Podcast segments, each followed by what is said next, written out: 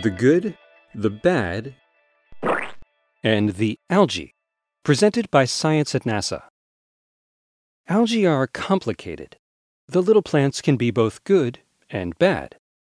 Single celled algae called phytoplankton are a main source of food for fish and other aquatic life and account for half of the photosynthetic activity on Earth.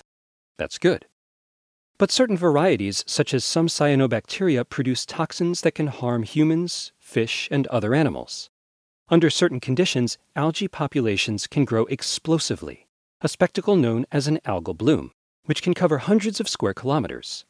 For example, in August 2014, a cyanobacteria outbreak in Lake Erie prompted Toledo, Ohio officials to ban the use of drinking water supplied to more than 400,000 residents.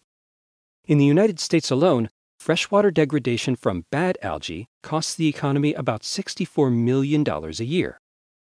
NASA, the U.S. Environmental Protection Agency, National Oceanic and Atmospheric Administration, and U.S. Geological Survey are doing something about it. NASA has long used Earth observing satellites to locate algal bloom outbreaks in the ocean. But now, this unique satellite data will be routinely produced in a form that helps U.S. water quality managers monitor our fresh water.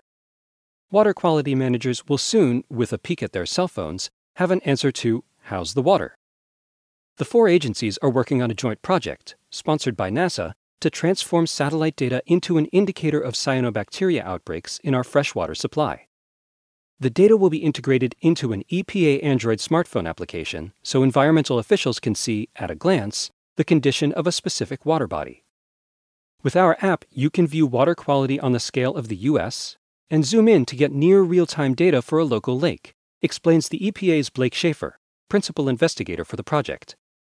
When we start pushing this data to smartphone apps, we will have achieved something that's never been done provide water quality satellite data like weather data people will be able to check the amount of algae bloom like they would check the temperature.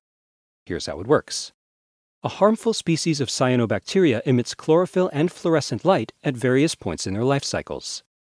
Landsat and NASA's Moderate Resolution Imaging Spectroradiometer, or MODIS, can detect these ocean color signals, which reveal the location and abundance of cyanobacteria. The project team will collect this data for freshwater bodies and convert it into a form accessible through web portals and the EPA mobile app.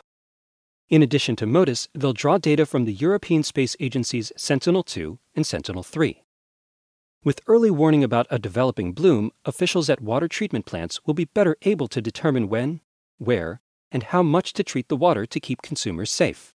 That means unnecessary and expensive overtreatment may be avoided. The data will also help park managers alert swimmers, boaters, and other recreational users to hazardous conditions. Says NASA Administrator Charles Bolden, we're excited to be putting NASA's expertise in space and scientific exploration to work, protecting public health and safety. The project will also help scientists understand why bad algae outbreaks occur.